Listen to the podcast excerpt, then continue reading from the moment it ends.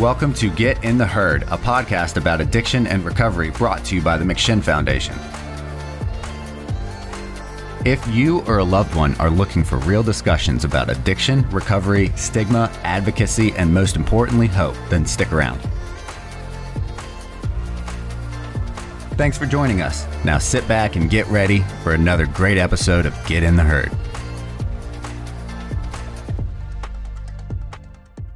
Hello, folks. John Shinholser live here at the McShin Foundation in Richmond, Virginia. Today we've got a wonderful show lined up. Before I get started, I just want to remind folks of Lillard's landscaping business, and uh, Adam supports us, so we want to support him. So if you need a great looking lawn at a very affordable price with the, with the guy that just the joy to work with, call Adam Miller at Lillard's Landscaping. Today from Winchester, Virginia, I got Paul Thompson on my right and uh, Andrea right on my left. That'd be your right. No pun on words there, of course. That's right. But today we're gonna have a good discussion about you know what's wrong with some of our drug laws and what we can do about it. Hopefully. And these are two wonderful people in recovery, and I'm just gonna let them introduce themselves, and we'll get just jump right into it. So, Andrea, ladies first. Yeah, I'm Andrea Wright. Uh, I've been in recovery for over 20 years myself. Good for you. Yeah, and uh, have gained a lot of experience, both educationally and lived experience in recovery.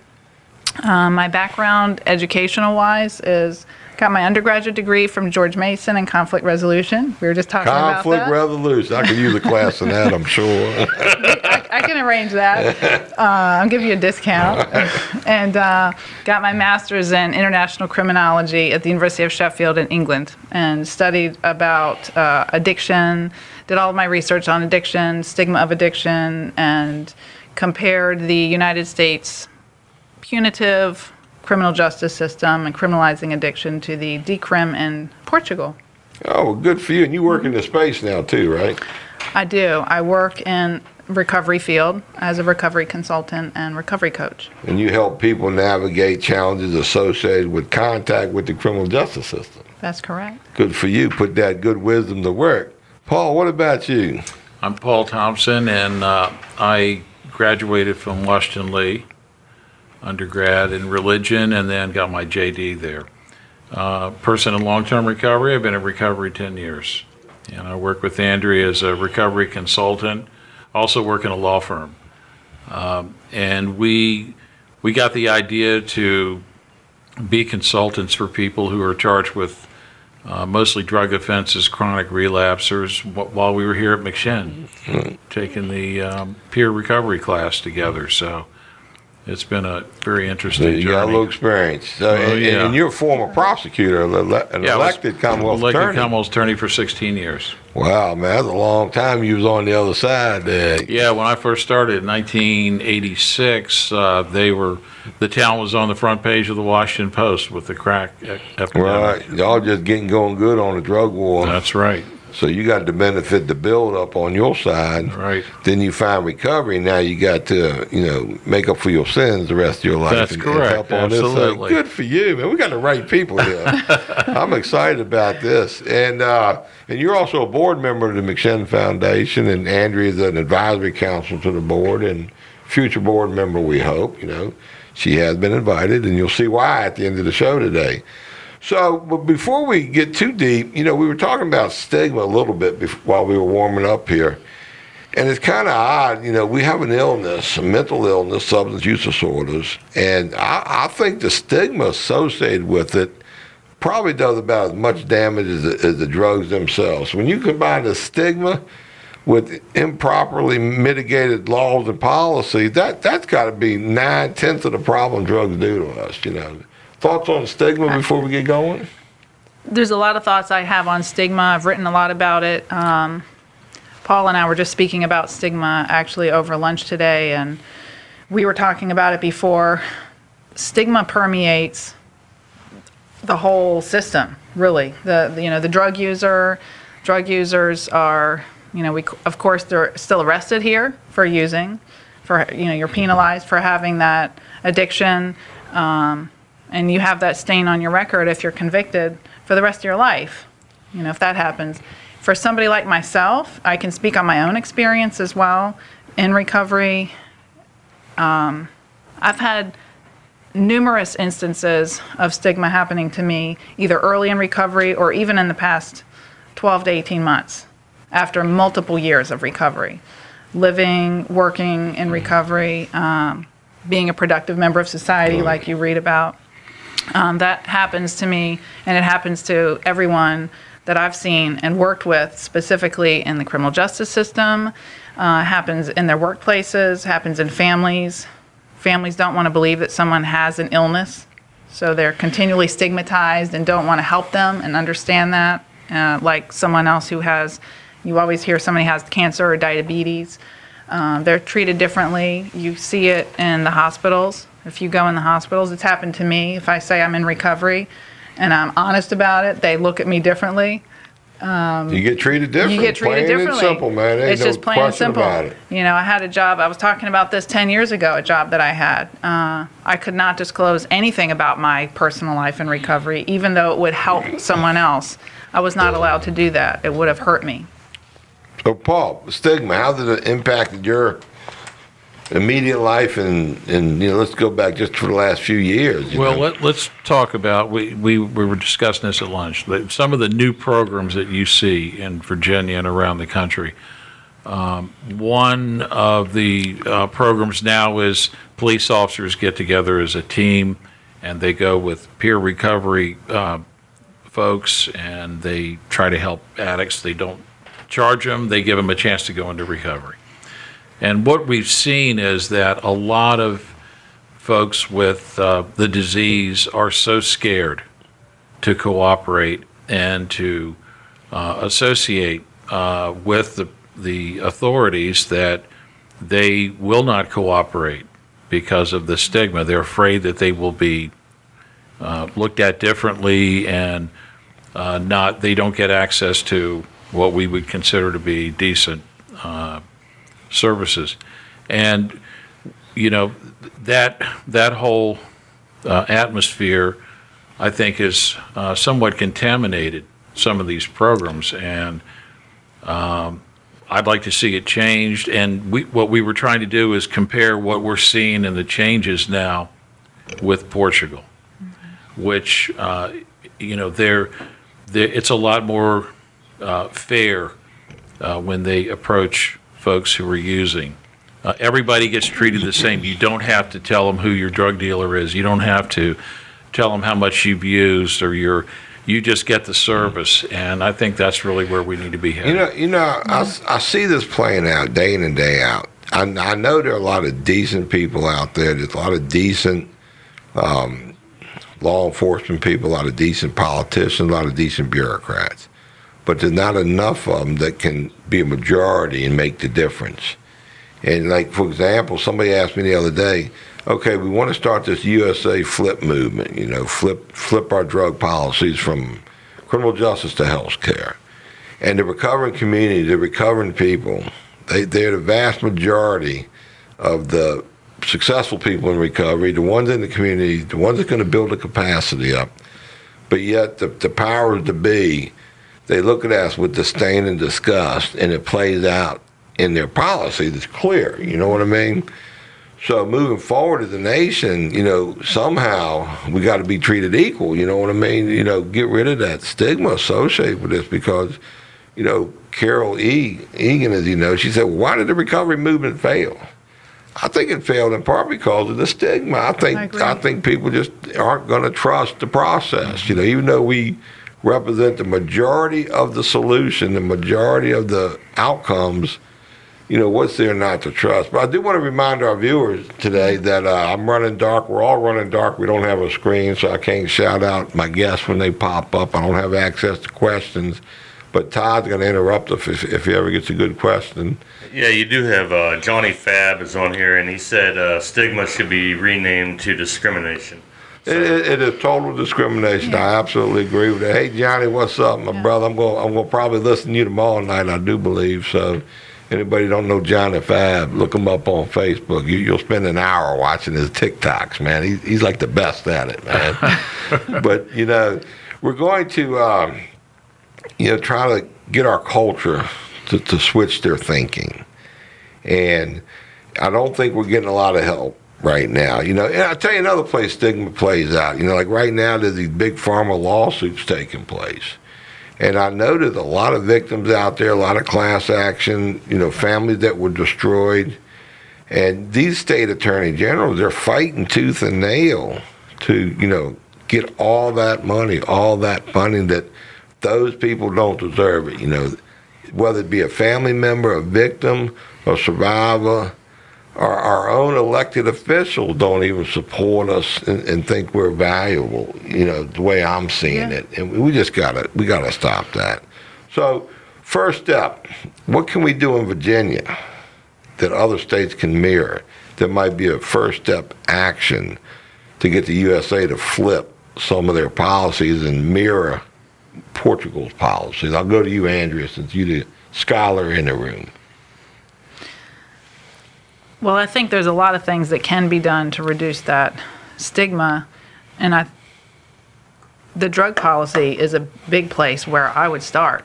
It's a huge, huge roadblock that so many people. What about face. reclassifying drugs? I mean, How you hard would it be? reclassifying. I mean, I mean, Paul might be able to speak to that better than me. Um, well, how do we get know, how do we it's get a- re- user amounts reclassified? Get it off the felony schedule. How does that happen? You got to change the law. I mean, you know, we we watched the uh, sort of baby steps this year with marijuana, um, and I would say that I appreciate those steps because what we've noticed, John, is that when we go to court, when Andrea testifies as an expert witness in recovery, that the judges will stop the courtroom and quiet everything down so they can hear what she says because there's a lack of education about about what we do and the recovery community. And you know this this idea of stigma really in our with our people it starts in the rooms because it's anonymous. And so we're taught from the beginning of our room experience that it's anonymous. And so I can recall when some of these movie stars were coming out like Joe Walsh and saying I got 12 steps to save my life. Now I can show up and play gigs. And I remember a lot of guys in the room saying that was totally inappropriate. He should never speak about his recovery and his experience in the room. So a lot of things have to change. And for people that came out early publicly, like yourself, uh, once you get over it and you face the music, just like any other uh, group, uh, sexual survivor groups, whatever, and people can see that you're speaking about it, it breaks the ice. And it's we're not going to get there overnight. But the federal, the federal government, if the federal government can do an overhaul on criminal justice, I think that would be the the best step we could take. Yeah, do, you- do either you know the uh, the impact marijuana has on our criminal justice system by being illegal and not treated like alcohol? I mean, it has a hu- huge impact. I'm not sure exactly. The what- percentages, you know. Yeah, huge, Man, I- huge amount. And you know, just to go back a minute about the stig- the point on stigma, and to extrapolate further on that point, and to go with what Paul was saying. You know, the the thing about Portugal that pulled me in, and the reason I wanted to study it several years ago, and I went there to learn about it on the ground, is because the stigma has been reduced there in the country as a whole. So you know, re- reduce the stigma first and get the They- plague.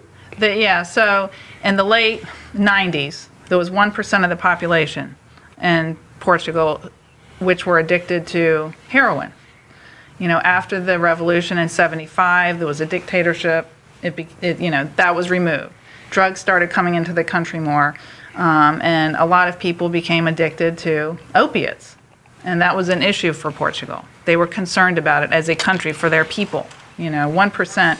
We have multiple percent here right now that are addicted, and nothing's being done, overhauled. You know, there's no flip going on. Mm-hmm. So they went from spending 90% of their, you know, in their, not dollars, but 90% of their uh, money was being spent on the criminal justice system, and then they turned it around and flipped it to 10%, and 90% went to the health care.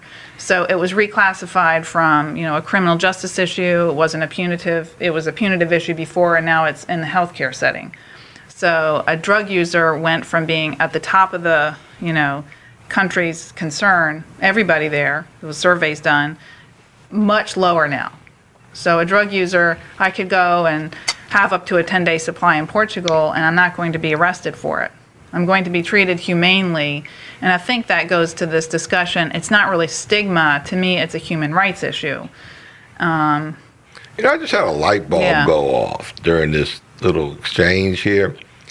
I can distinctly remember stigma being reduced in like 2000, 2001, 2003, 2004, 2005, 2006.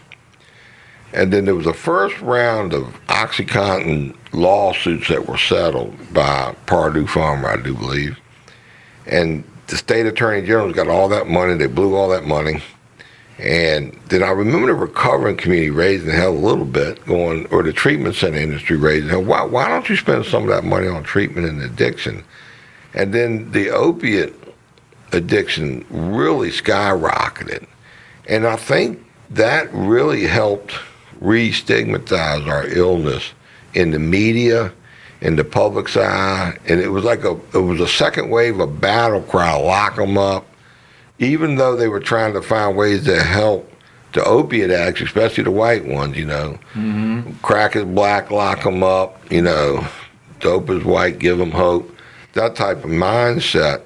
But it still it drove the stigma out out of the, out of the park, you know what I mean? So I think I think that opiate epidemic really helped the criminal justice side more so than the recovery side when it comes to stigma. But I do I do think marijuana is a problem. I think if you treat you got to treat it like alcohol. Take that criminology off the table, unless it's uh you know like an underage spot, like underage drinking or smoking weed and driving, like drinking and driving. You get that black market out the way. That solves a lot of our issues. These user amounts, you know, you get busted with the needle, that's a felony.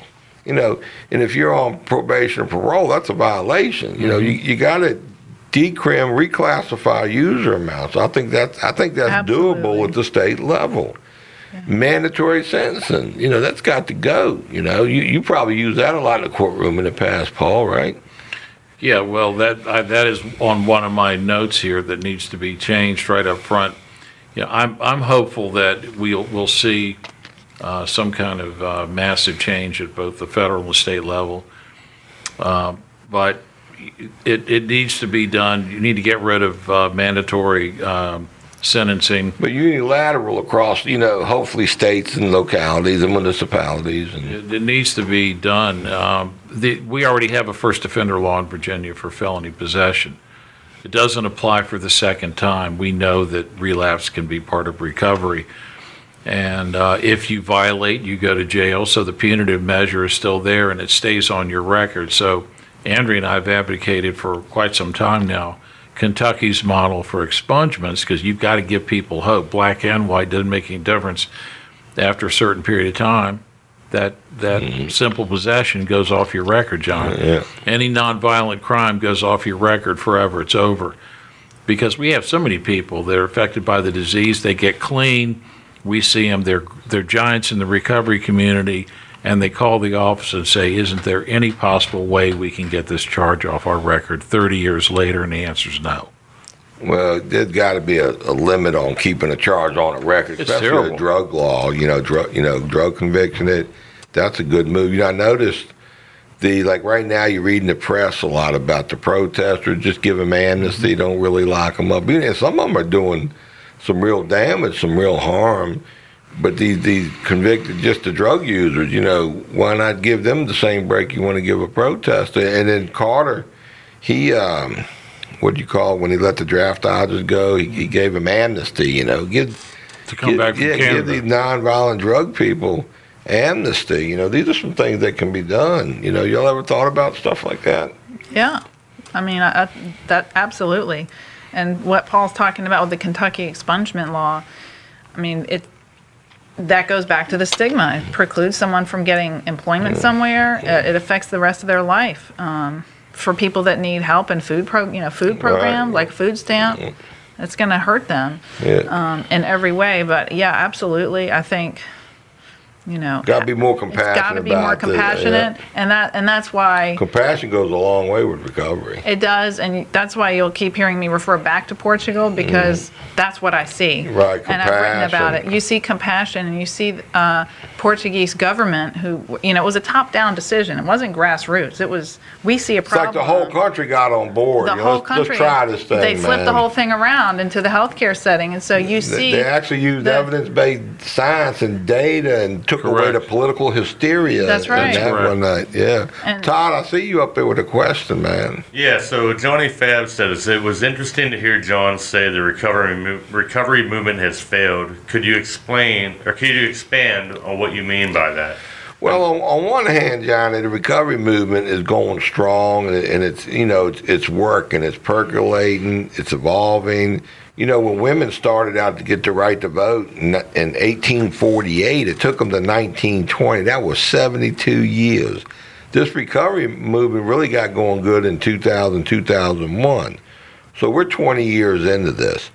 But a lot of us had a lot of hopes early on to really get some policies changed, get some funding streams that were able to flow through our state agencies and reach the hands of the authentic recovery community, recovery support service providers in the communities so we can get some funding so we can build up the capacity that does account for 50% success rates as well as harm reduction and uh, real prevention. You know, we still holding back on the best evidence-based harm reduction we've ever had in the history of civilization, and we can't seem to get that. You know, common distributed. You know, nationwide. It's like harm reduction is really city by city, town by town, and, it, and it's it's only good for the duration of a politician, you know, time in office. It seems like so. And then every time the recovery movement got going good at the top, Pharma came along and bought off the leadership and splintered us and disenfranchised us. So there's a lot of evils out there working against us. But the recovery movement's alive, it's strong, but I feel like we should have been much further along. But put it in perspective of, you know, the women's right movement, we're probably right on course, you know. So, I mean, I'm not going to see the end of it. I'm not going to live long enough to see the fruits of my labor. But but I'm sure it's going to be there. What else you got, And then, you know, he followed up at the end of that. He said, you know, I know the type of policy change I would like to see in my lifetime will not happen, but some take comfort, but, but I take some comfort in the small changes that we have been able to affect. Hell yeah. I mean, you know, now that we got social media and mainstream media seems to be taking the left right position on everything, I think there's going to be a big move for the social media. You know, even the stuff Johnny does is just fabulous, but I, I think more consumers are going to get their information from people like us on social media than they are mainstream media. So, you know, I got there's some exciting evolutions going to take place here if, if mankind can survive the next 20, 30 years. So, One thing we've noticed, John, in addressing that is that, you know, you were talking about when the movement really started getting traction. And now we have probably two more generations of folks who uh, are identified with the disease. And so you have a lot more families and a lot more people involved. And I agree with you. I think this is the time to really spearhead the attack to change because we now have a lot more people, a lot more families from 14, 15 years old to 80 years old. We know people in recovery houses and uh, and centers that are you know octogenarians, and so that's a that's a substantial number of people that can affect policy and politics. you know, we're, we're all out there oscillating, just waiting for the right leadership to show up and the right glue to bring us all together. Can I actually add to that? You know, like you're sitting there saying that, and I'm thinking about like you know a couple generations from now. You know, the old way is going to obsolete its way out in a degree. You know, I'm not saying traditions are going to go away, but obviously there's going to have to be some ad- adaptation. You know, so and I think that's what you're talking about there. Like with you know with Johnny, like some of the stuff he does, like these new formulas are going to have to work because if not, you know, it's going to get lost because people are going to tap out. They're just going to, you know. Well, I just think the old guard is just holding on. Not old guard recovery, but old guard political bureaucratic systems. I mean, it just they're like dying on the vine, and, and uh, it's almost pathetic to watch them hold on to these old ideas, knowing that that you know they're still in the typewriter era, and we're we're working with laptops. You know, I it just it just amazes me what it takes sometimes. So, Well, it takes a lot of death. And that's the unfortunate part. I was reading the uh, UNODC World Drug Report, came out recently uh, for 2020, United Nations Office of Drug Control. And I believe they said there, the report said there's 239 million people that use drugs. This is worldwide, not just for the EU or the United States. 35 million uh, have a drug, you know, a substance use disorder. So that's a huge amount of the, the population in the world, not just the United States, Right. but globally. And there's a huge amount just in this community, in the community where we came from. And why do I bring that up? I bring that up to tie it back to the stigma. Because when someone, you know, if someone has a problem, if I want to walk into a police station, I know we've talked about PAARI, and we can talk about that maybe a little bit more, but I don't want to be scared to walk into a, a police a police station or have an interaction with an officer and think I'm going to be arrested for it. And You know, you're stigmatized because you don't have that safety net of going somewhere to get treatment. And the reduction uh, in Portugal has been enormous, you know, with users, but also the increase in people seeking treatment. Yeah, let me give a shout out to PAARI just Yeah. just for you know of a second. The reason I bring this up, I think PAARI is an organization of they might have like 500 members nationwide. I think last mm-hmm. count of police agency or law enforcement agencies that have some type of intervention with people in their community. They can go to their these PAARI member policemen and basically say, "Look, I need help." And it's funny how the policemen, these law enforcement people, are quicker to help these people than the very tax-funded agencies in the communities. That that's their job in the first place. If they'd have done their job in the first place, if they were adequately funded in the first place by the politicians and the funders, it may not have had to land in the policeman's lap. Because every policeman I know, they, they didn't sign up to be a drug counselor or an interventionist, you know. But I would say, you know, the vast majority of people who need help, they're going to come in contact with, you know, law enforcement first, you know, public safety agencies first, and not so much health agencies. And I think that's what I like so much about Portugal. Everybody got on the same page at the same time. They had some growing pains for a few years, but within a few years, they had this beautiful rhythm going, and they were mass producing recovery mass reduction in the harm addiction was having in their communities.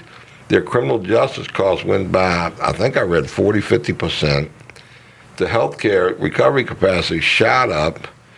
The death rate, you know, remember Portugal is a country the size of Michigan. Michigan is having like over 2,500 overdose deaths. And Portugal is having like 30 to 50. And people can blame it on fentanyl all you want, and that, that's true. That fentanyl is a problem, and maybe Portugal doesn't have a fentanyl epidemic like America does, but that ties back to political will at the congressional letter. You know, why are you letting the Chinese ship fentanyl over here? Who makes money when drugs come in this country?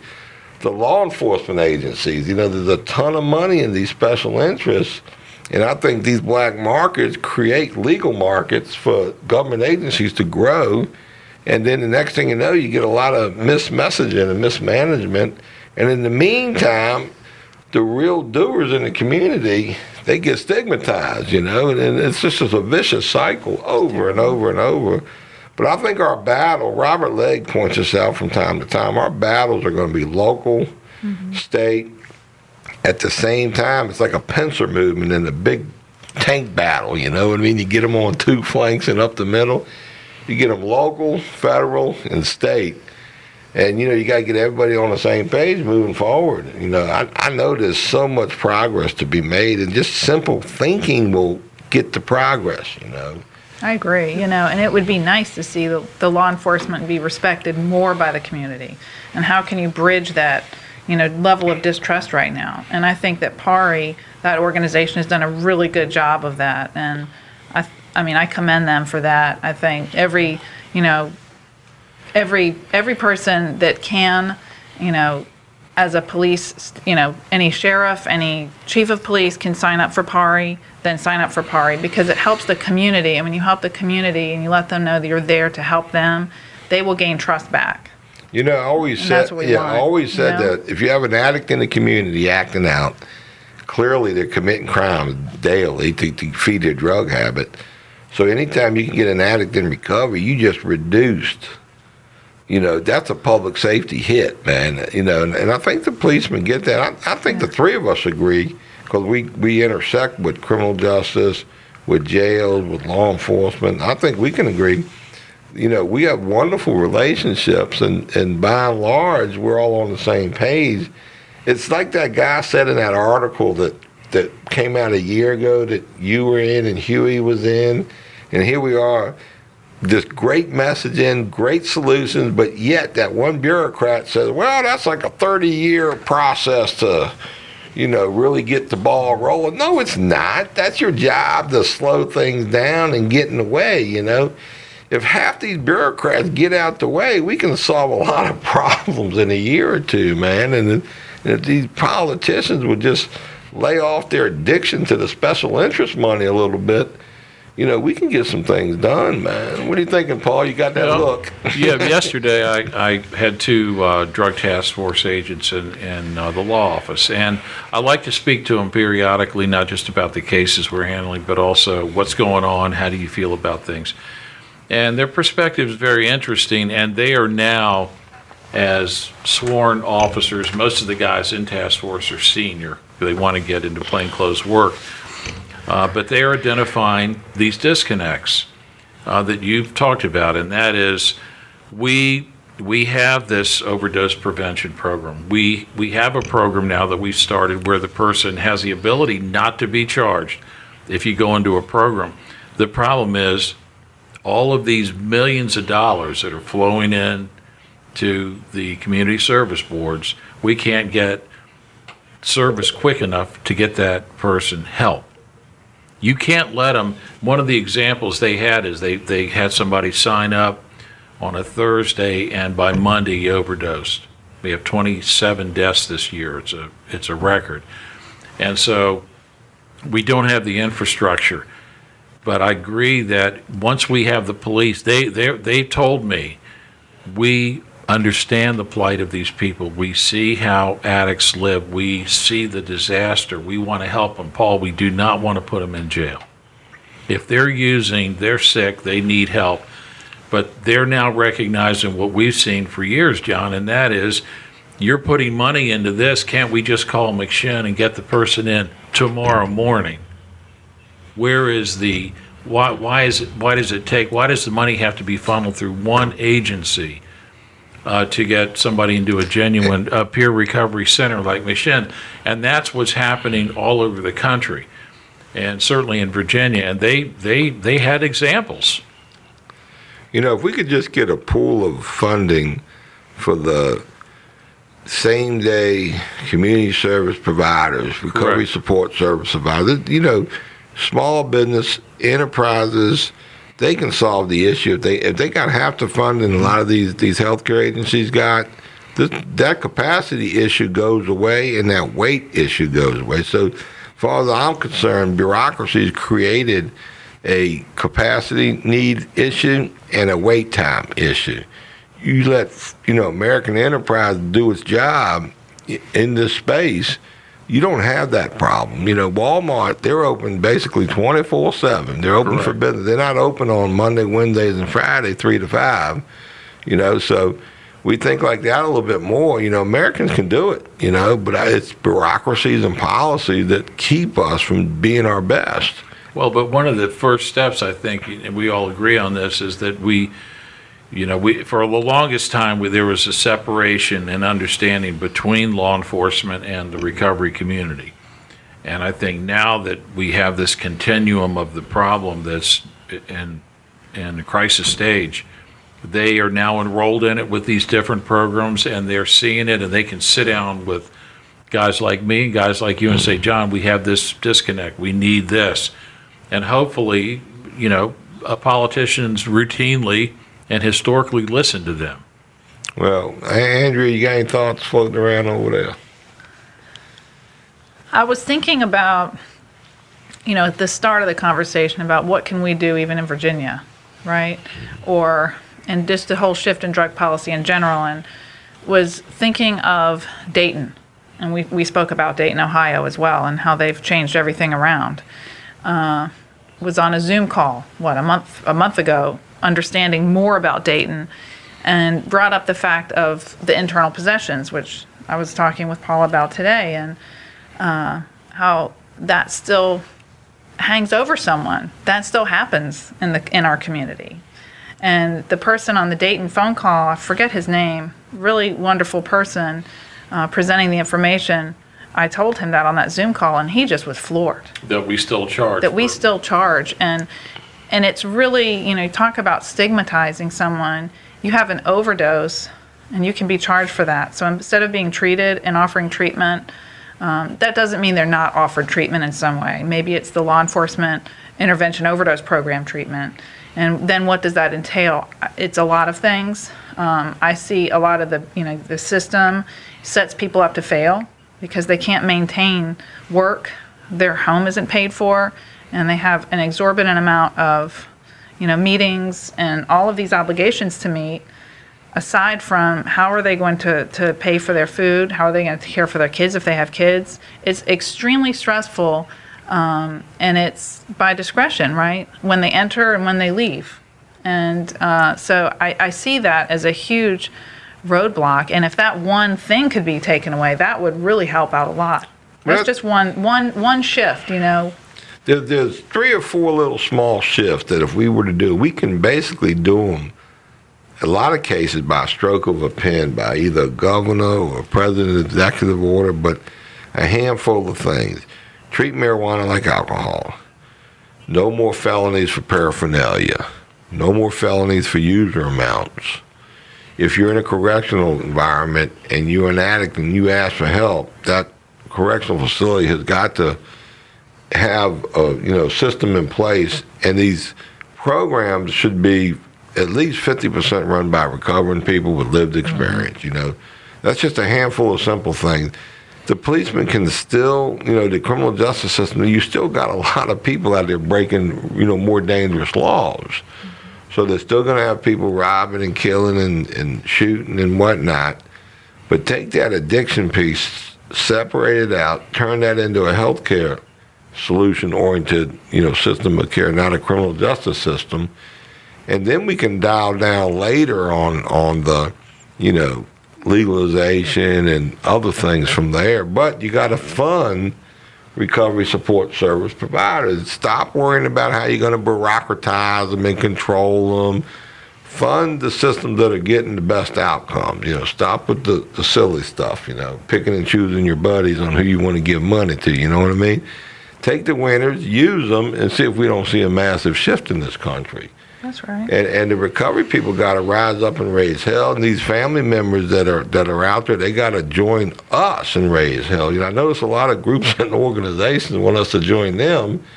That's fine, but how about reciprocate? You know, let's all work together here. You know, what's the enemy? Well, addiction is obviously an, an enemy.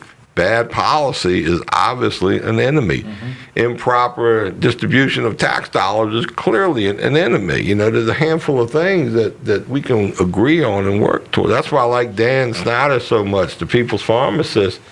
He's on a mission to create a lobby that's run by the people, you know, no special interest, you know, you know, that's going to be the one, th- what the people really want and need, you know. How we looking, Todd? Any questions, thoughts, comments? You look happy over there, No, man. no, we're sitting, we're sitting We're good sitting there. pretty, man. They're, they're, everyone is in shock at this, you know, Shock and engage- all, baby. conversation. Shock and all, baby. Shock and all. Well, let me ask you something. What do you think about COVID, right? Co- we, we've seen what COVID's done. Well, sorry, I didn't. Now, now that I say that, now we have another comment. Yeah. So, um, well, go, I'll let you Yeah. Well, finish. COVID is real simple. Co- COVID can be used as a model. That's exactly for right. addiction and health care. You know, I don't know why we got here. Here, now, like, take this for example. we know damn good and well ev- all the addicts. We know where the overdoses are happening, how many a day, who's doing what. But it takes us two, three years to get the to get the answers. COVID, that- day by day, you know how many cases we got, where they're at, where the outbreaks. You got command centers all over America. We should have command centers for addiction and recovery. You know, where the recovery happening? Where the drugs happening? Please keep data on overdoses, but they're really not shared with the public, you know. You know, it's like pulling teeth from agency to agency, you know. And then, then overnight, they, they stopped all policies in America and, and gave trillions of dollars to the communities to try to solve COVID issues. Well, why can't we think like that for addiction? exactly you know, right. we, we can damn near eradicate addiction with that type of thinking.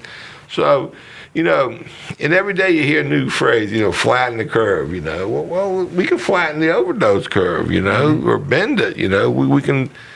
So there's models out there, but I think it's back to willingness, special interest.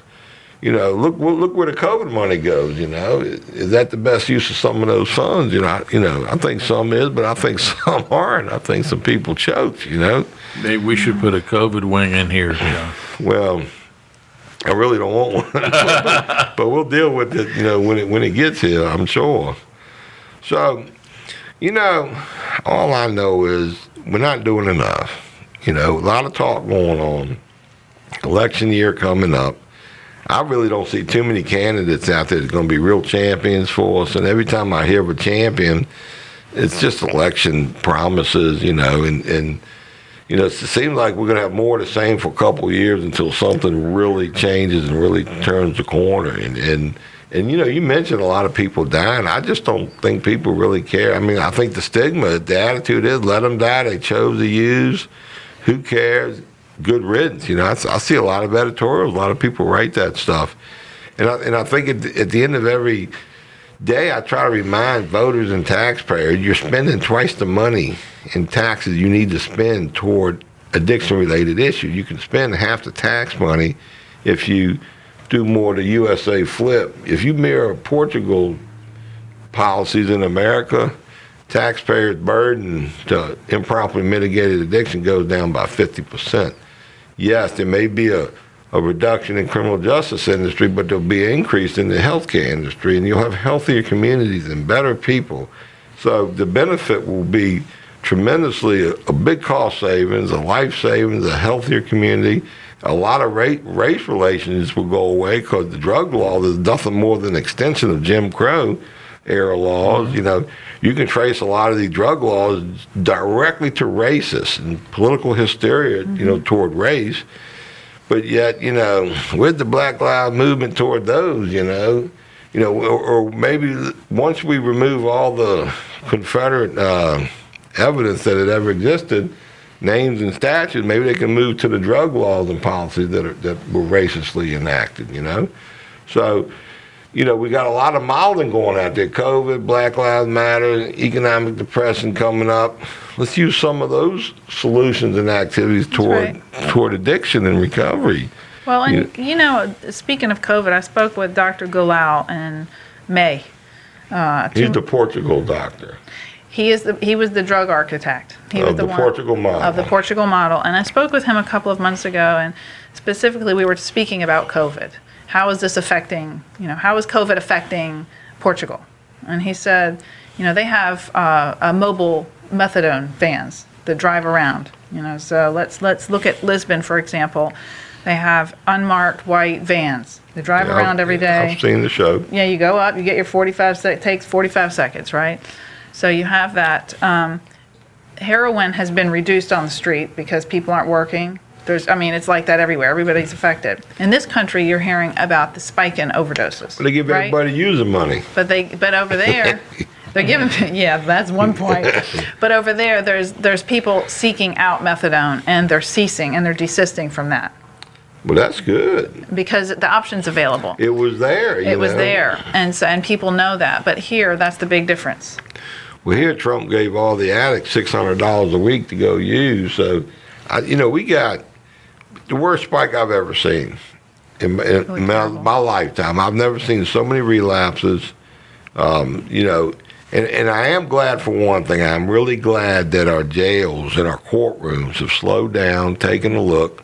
Is it really more important to get this addict off the street and into jail versus the COVID outbreak thing?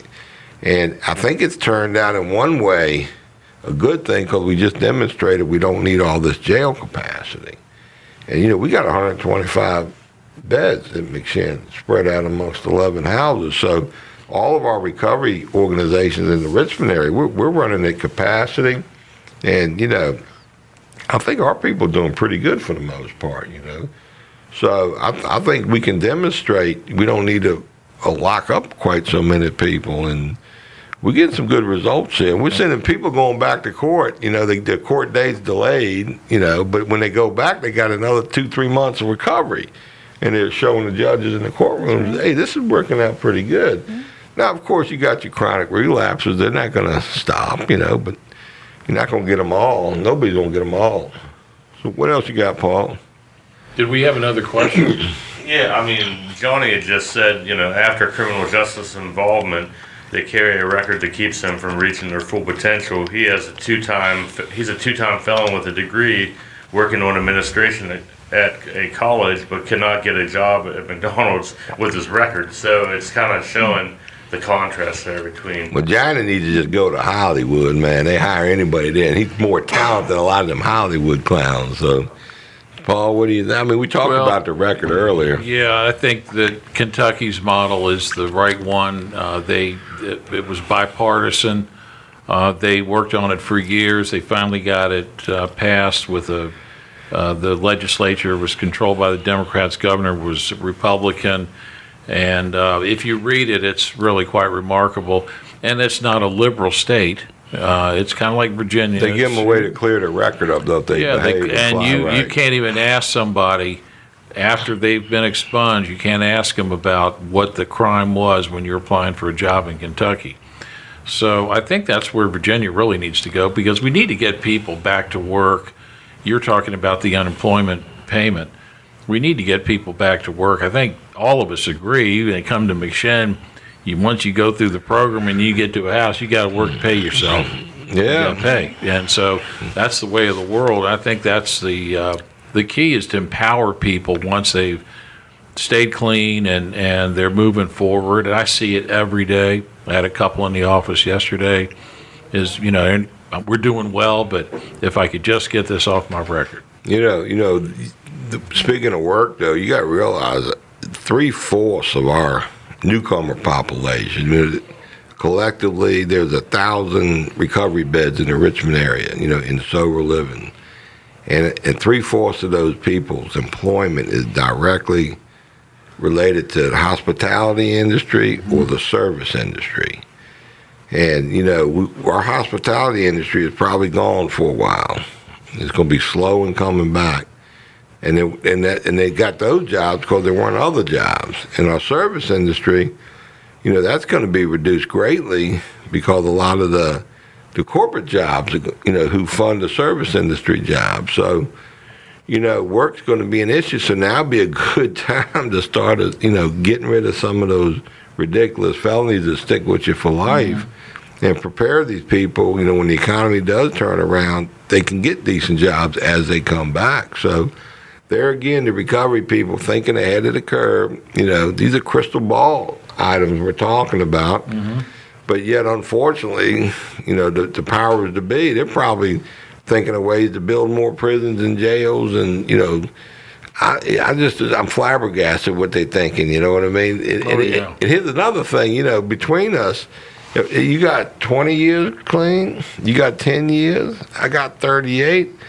That's uh, that's 78 years worth of successful recovery. You would think we'd have a committee somewhere that the politicians were getting uh, advice from or suggestions from. You know, they really don't want answers. They really don't want solutions. The special interests like special interests. They they want more funds, more control, and they don't they don't care who they exploit. And you know, at the end of the day, and, and, it- and it's playing out in these lawsuits. You know, with the opioid settlement, Yeah. it's playing out there.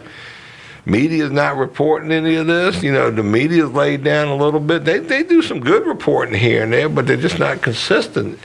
every every day for five months, COVID been front page. Every day for what three months, BLM been front page. And I'm not saying they don't deserve front page, but addiction recovery, recovery should be front page every day. You know, we got that will reduce the stigma, and, and you know, Well, it surprised yeah. me that in, in, in Minneapolis, when, th- that, where this all started, that it took probably, I think I counted three to four weeks before uh, they recognized that the decedent was uh, under the influence and there was a mental illness and a substance abuse, substance disorder.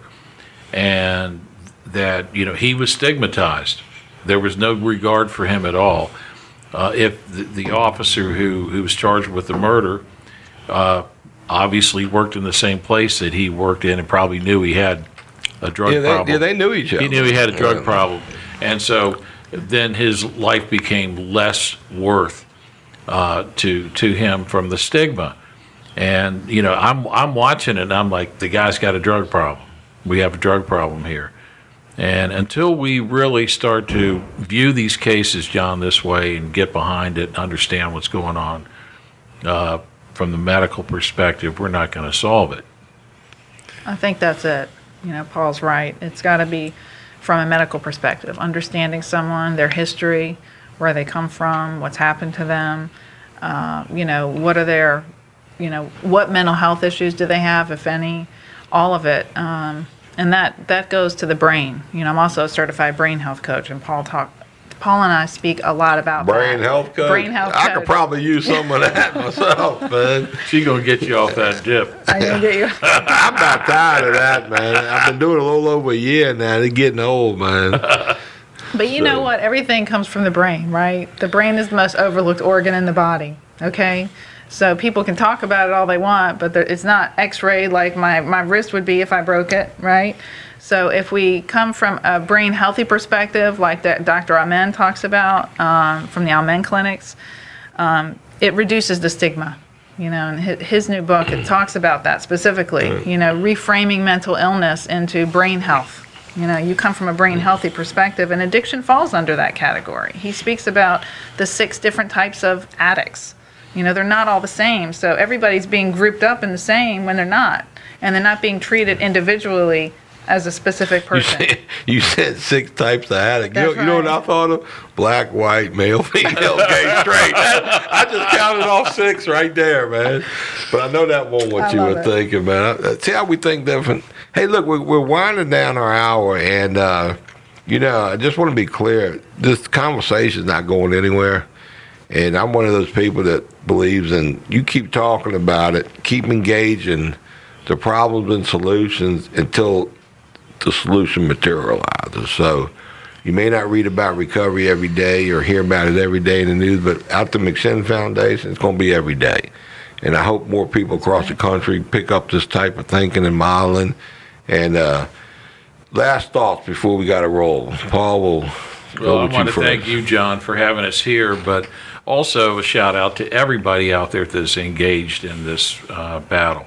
It's it's critical, as you well know. Uh, you know, I'm I'm talking to police officers yesterday, and they say things are terrible. 27 deaths. We're at a record high, and uh, you know it's starting to to to reach these levels where it community. is really terrible, and we need to get a handle on it. And I hope everybody, I thank everybody that's done something about it this year. But make sure you talk to those people you're going to vote for and see if they're on your side. That's I- right. That's right. Andrea. Well, I want to thank you also. I, I love McShin. I, I support your mission and what you do and all the thousands of people you help. And um, to Johnny, who who was engaging the most. as a- as a Johnny person. Fab. He'll be on Friday night, man. These guys are awesome, He's, man. you know, and you said at the beginning, it, you know, the stigma, discrimination, and you're right, it is discrimination. And I want you to know, and anybody else watching this, that I will do my best to try and shift that around and change it. I know you do. I know Paul does. We all do. And so if you feel like it's just too much and you don't know what you can give, not just you, Johnny, but anybody watching, you're wrong what your your voice can change. Your story can change someone. Um, so you do play a part and a very important role, and I'll continue to do what I can to help shift everything. You know, tomorrow night we got Johnny Fab and Bill Stauffer on at nine o'clock with Alex. These these are some great people, man. Bill's one of the smartest guys I know in this space as far as the authentic recovery community service support provider. He gets it. He understands it. Johnny does too. Once again, I want to thank uh, Adam Miller, Lillard's Landscaping for help sponsor this event. And then we did have Debbie comment here. She said this is such a powerful conversation. Thank you, Andrea, Paul, and John. Your recovery and willingness to continue to help those in dealing with addiction is so appreciated by this mom. Well, we're only as powerful as the mothers and Debbie, and, and so, you know, that's where I That's get my energy from. So, folks, we're glad you tuned in. Sorry we were late. I hope we didn't have any technical difficulties other than the fact that we didn't have monitors today. I'm glad, I'm glad the internet held up for us, and uh, there'll be more later. Thank you very much. Thank you. Thanks.